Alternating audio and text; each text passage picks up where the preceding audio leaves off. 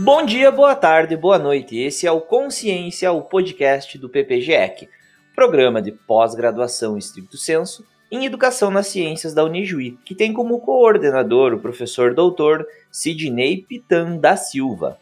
Eu sou o Gian Ruschel, doutorando bolsista do PPGEC da Unijuí e pesquiso sobre a escola, a educação republicana e a temática do fascismo.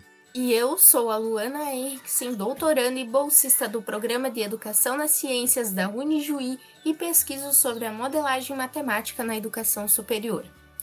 Esse podcast foi criado com o intuito de divulgar o que se pesquisa e estuda no nosso programa, como também de se comunicar com a comunidade na qual a universidade está inserida.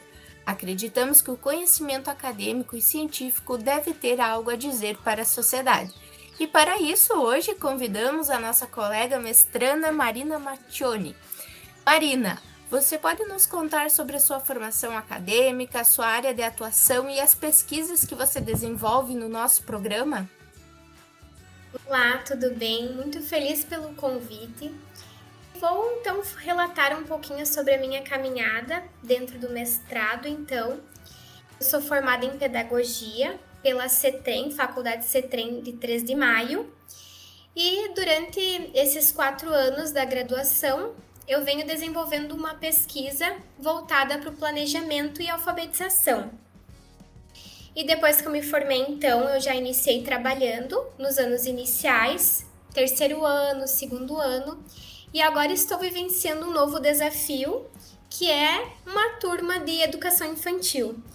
E as minhas pesquisas agora, então, dentro do mestrado, uh, é voltada para a formação de professores, porque eu senti a necessidade e passando por esses acontecimentos, essas situações com os nossos colegas, professores, é, é notável então a importância da formação inicial e continuada dentro do planejamento e também falando um pouquinho sobre alfabetização. E na minha pesquisa também é, é curioso falar porque ela traz uma figura, além de todos esses conceitos chaves, eu trago uma figura da Mota Roth que ela aborda algumas questões da linguagem que ela visa a prática social. Então, tudo é vinculado à linguagem como prática social.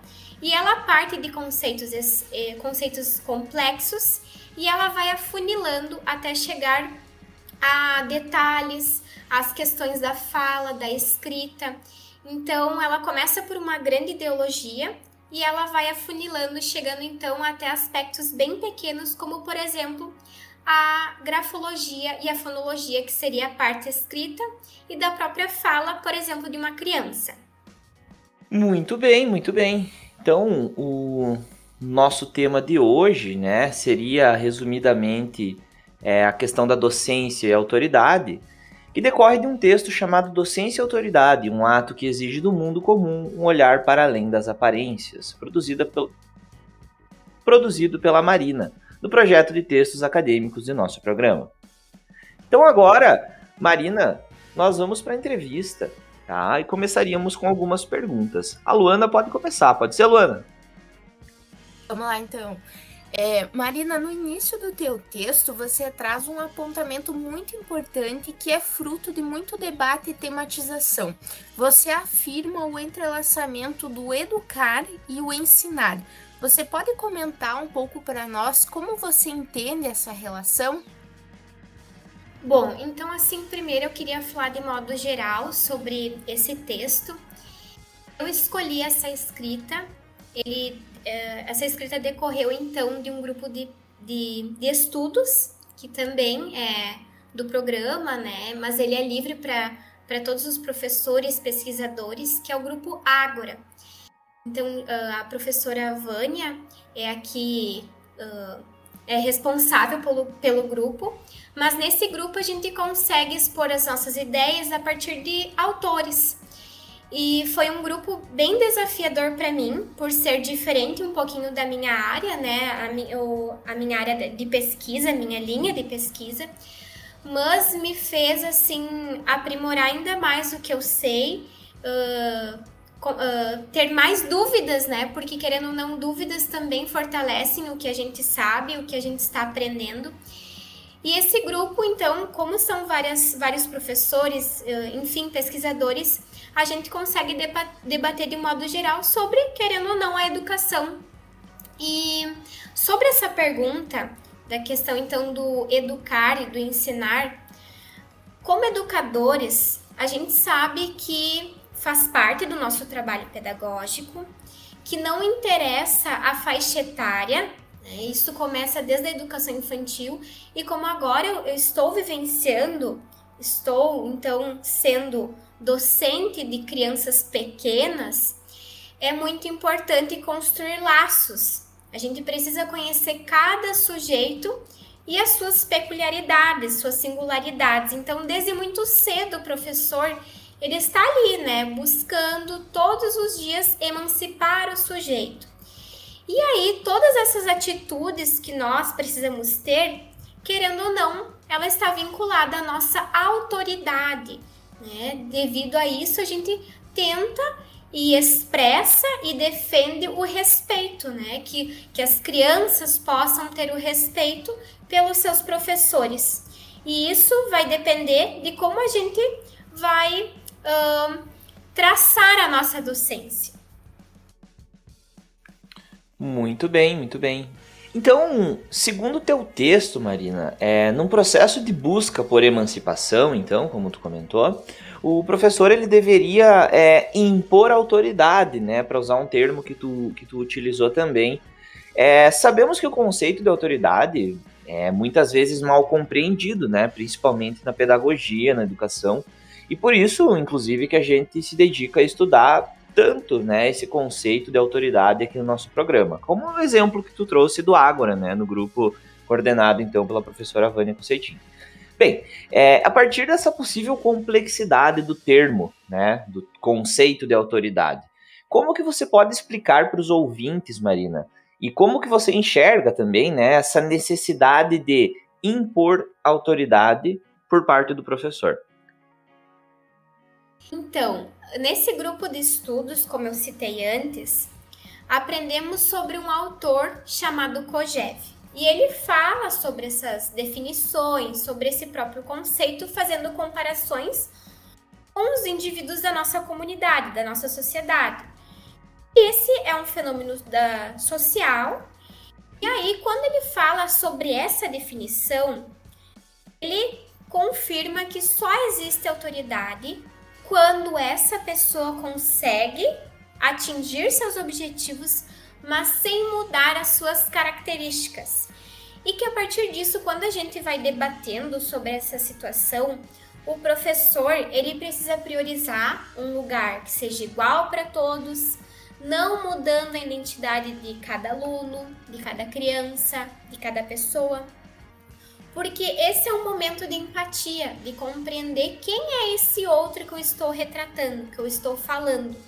Então é nesse sentido que o COGEV ele vai, vai definir essa questão de autoridade, né? Você debater sobre essas oportunidades de alguém agir sobre o outro, porém sem ferir ferir os objetivos dessa pessoa e a própria personalidade dela. Ter esse cuidado, essa sutileza então sobre esse outro que está à frente. É, Marina, tem uma frase no seu texto que diz o seguinte: o educador ele necessita sentir-se parte e confortável dentro e fora do seu local de trabalho. É como se houvesse um desejo de autoridade. Deseja-se esse tipo de poder para sentir-se parte de um lugar. Isso, como apontado por você, vem da leitura do COGEV, certo? Poderia nos explicar um pouco sobre essa noção? Bom, ele retrata também a respeito então dessa autoridade como um contrato.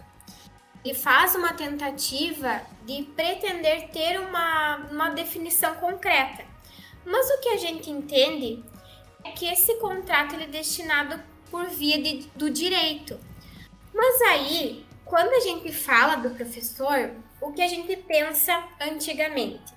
Que ele era um ser glorioso, que tinha total conhecimento, que ele era o dono da verdade. E tudo isso foi mudando, né? Então, uh, esse tempo que foram colocando essas definições, essa questão de autoridade, ela era diferente, então. Era de, de se submeter por questões de reconhecer quem é reconhecido. Então, a, o aluno fazia, digamos, uma tarefa de matemática, mas se ele tinha dificuldades, uh, esse aluno não tinha nem coragem de tirar suas dúvidas, né? Ele se calava pelo medo, pelas angústias. E, e, e, nessa época também o sinal de autoridade não era pelo valor do saber do, do próprio professor, da vivência que ele tinha, que é interligada a isso. Nem sempre a gente pode pensar somente em conhecimentos teóricos, o que você sabe, de tudo que você já aprendeu.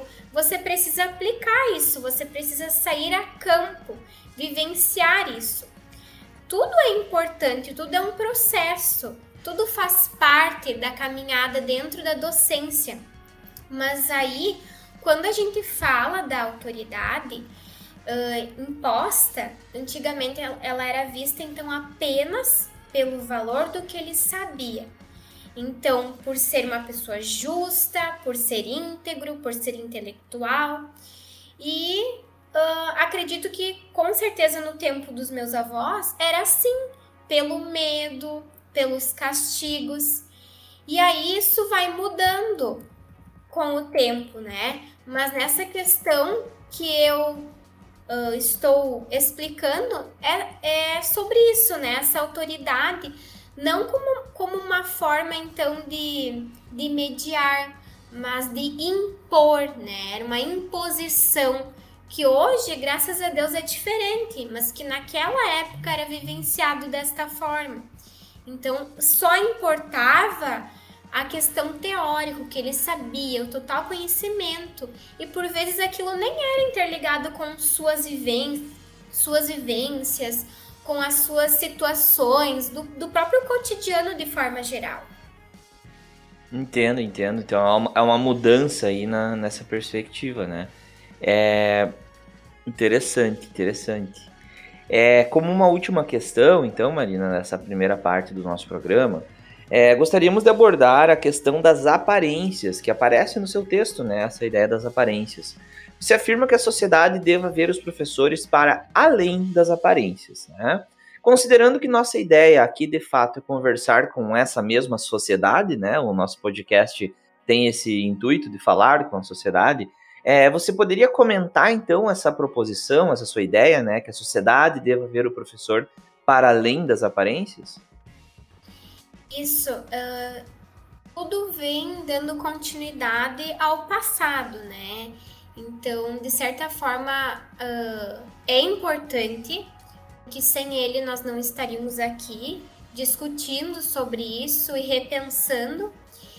E, assim, de tudo isso, do, da, da questão do próprio desejo da autoridade, é se a gente pensasse assim, uma primeira, uma primeira situação.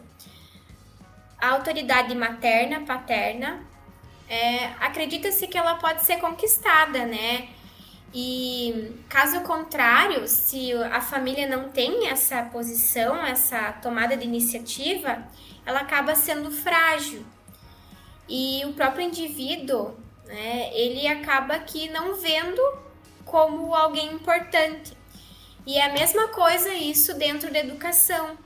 É como se essa, essa autoridade materna, paterna dos pais, essa responsabilidade, ela também deve haver dentro da sala de aula.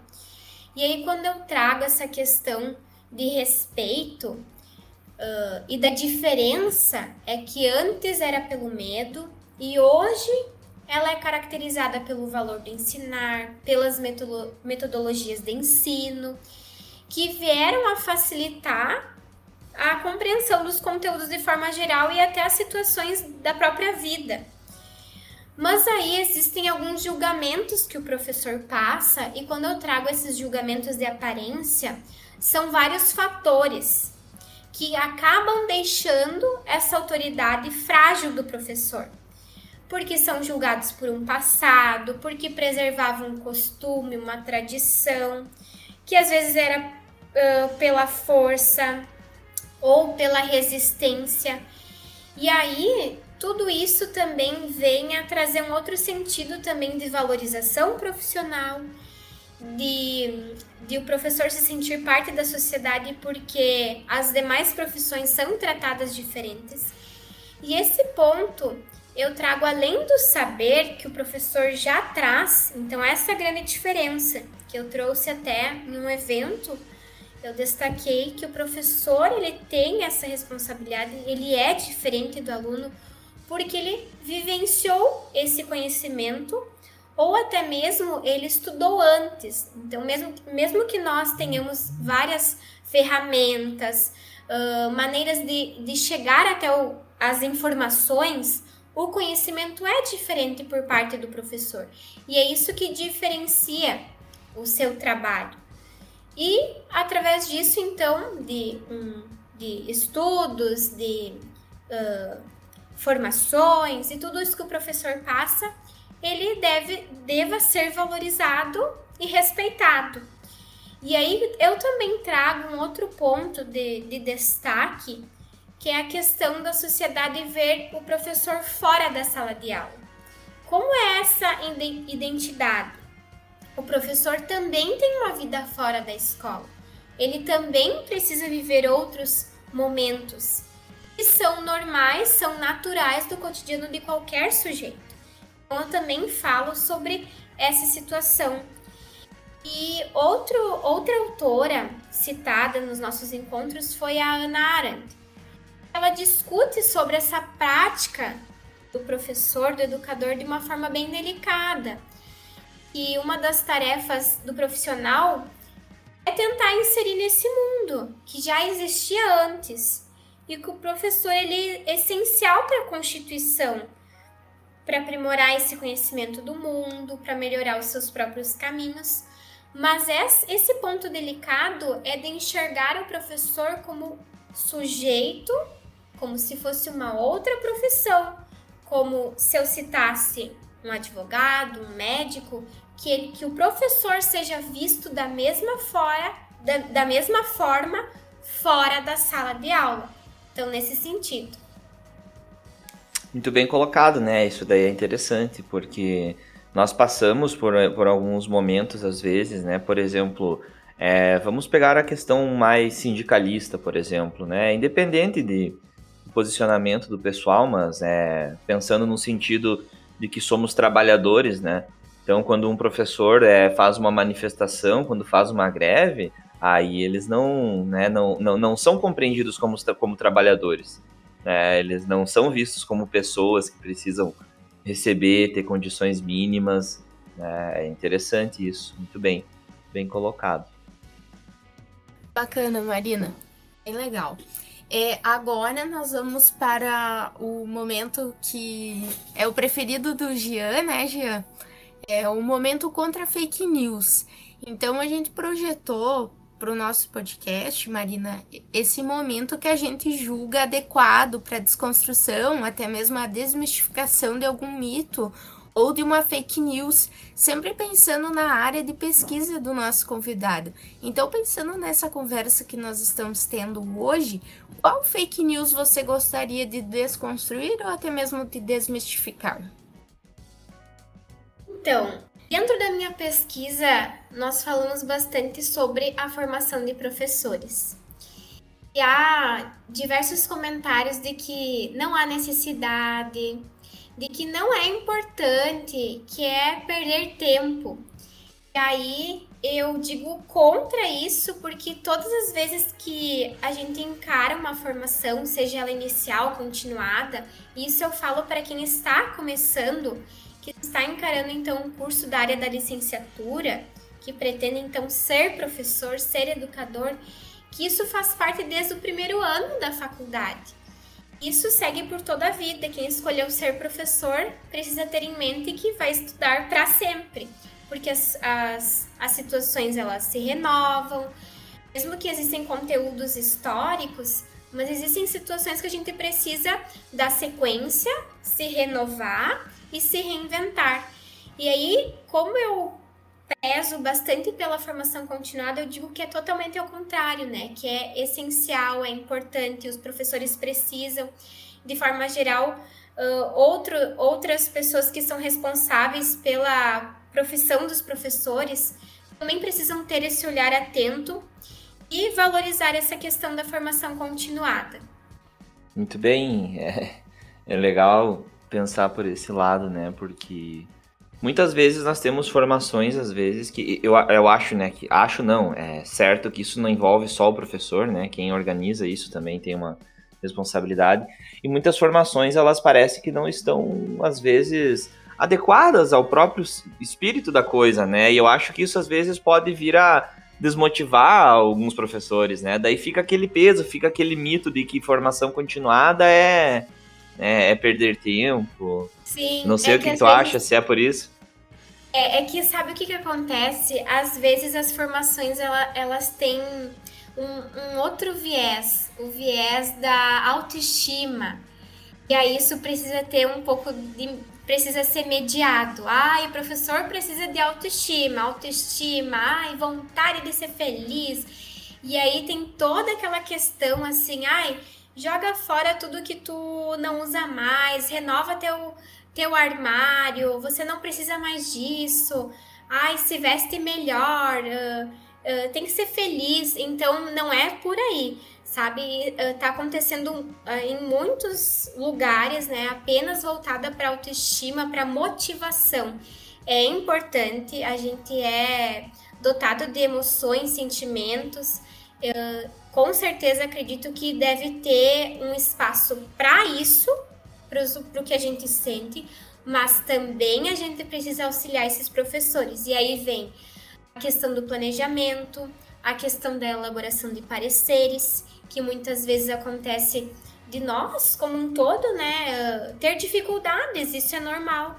E aí a gente precisa se renovar e através das formações que precisam ser tão pensadas dos dois lados, tanto o nosso emocional, mas também voltadas para a nossa docência de forma geral, né, para metodologias, para renovar o nosso ensino a essas dificuldades, planejamento, usar criatividade, o que, que eu posso fazer. Então, é esse o grande problema que, ao meu ver, precisa ser modificado e ter esse cuidado. É uma formação bem feita, tu sai de lá revigorado, né?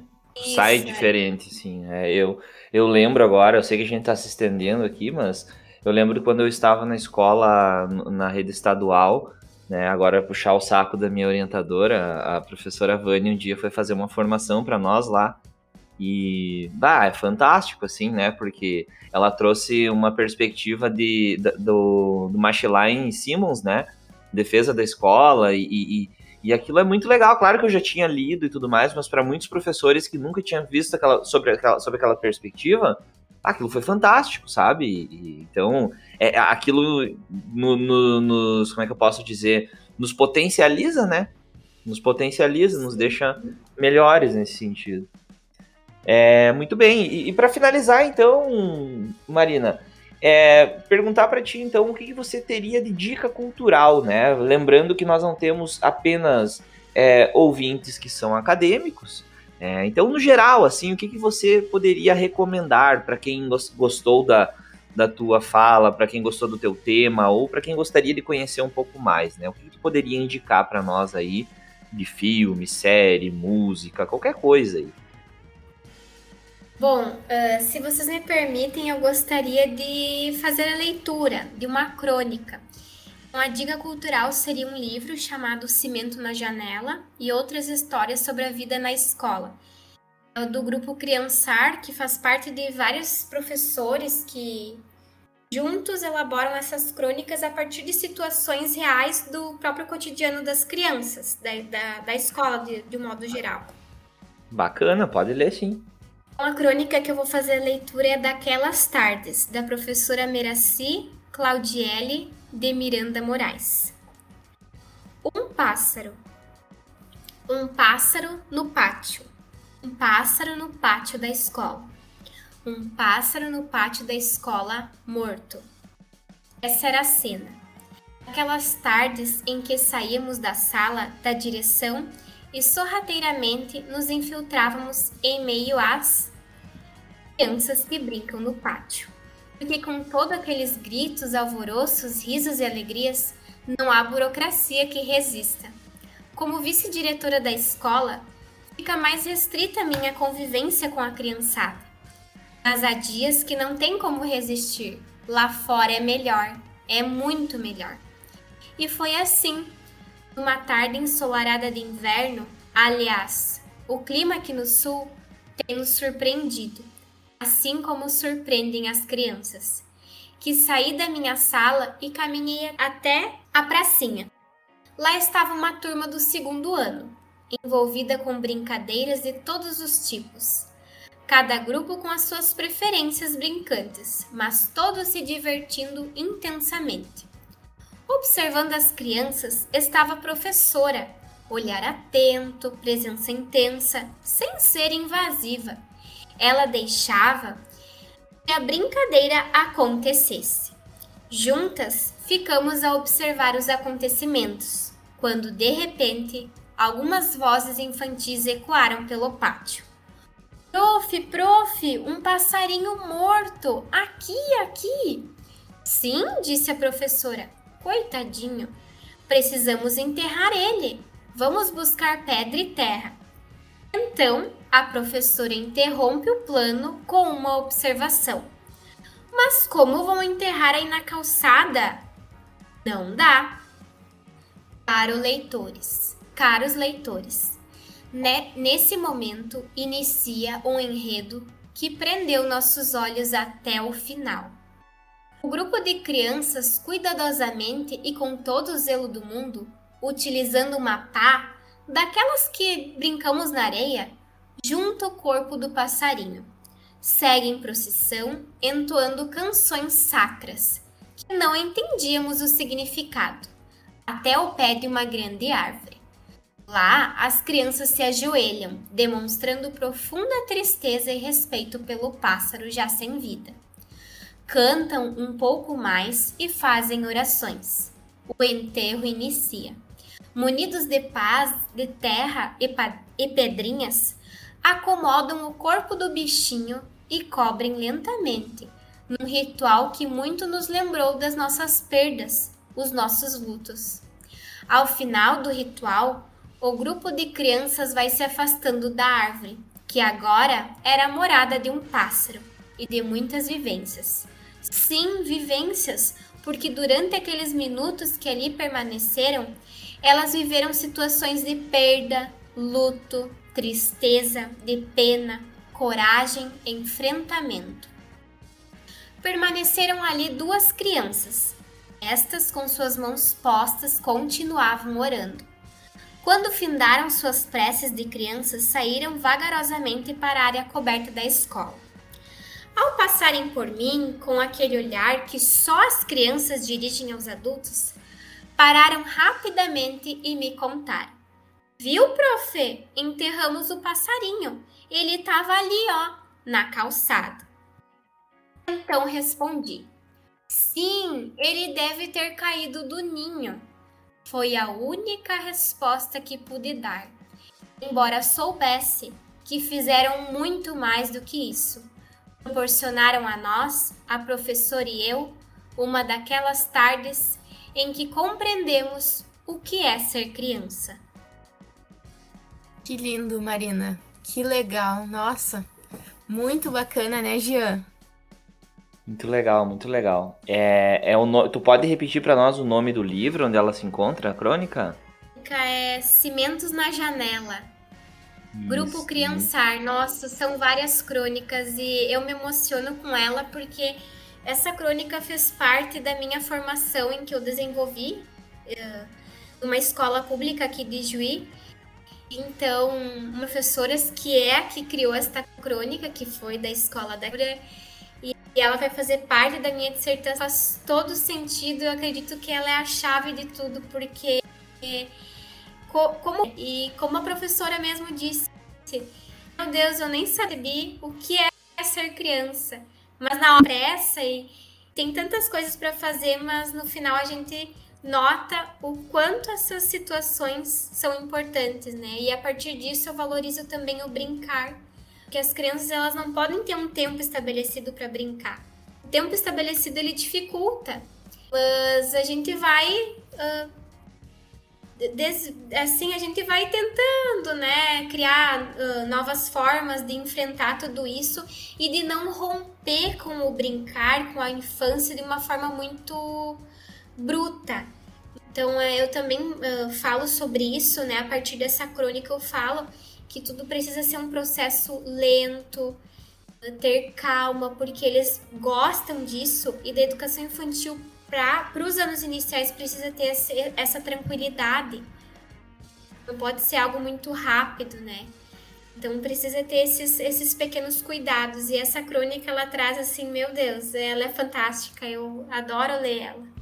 Então, é, Marina, nós gostaríamos de agradecer a tua presença aqui conosco hoje nesse bate-papo do Consciência, em que você conversou sobre a docência e a autoridade. E nós nos encontramos então na próxima semana, no próximo episódio, com mais bate-papo sobre as pesquisas do nosso PPGEC. Valeu, muito obrigada, tchau, tchau!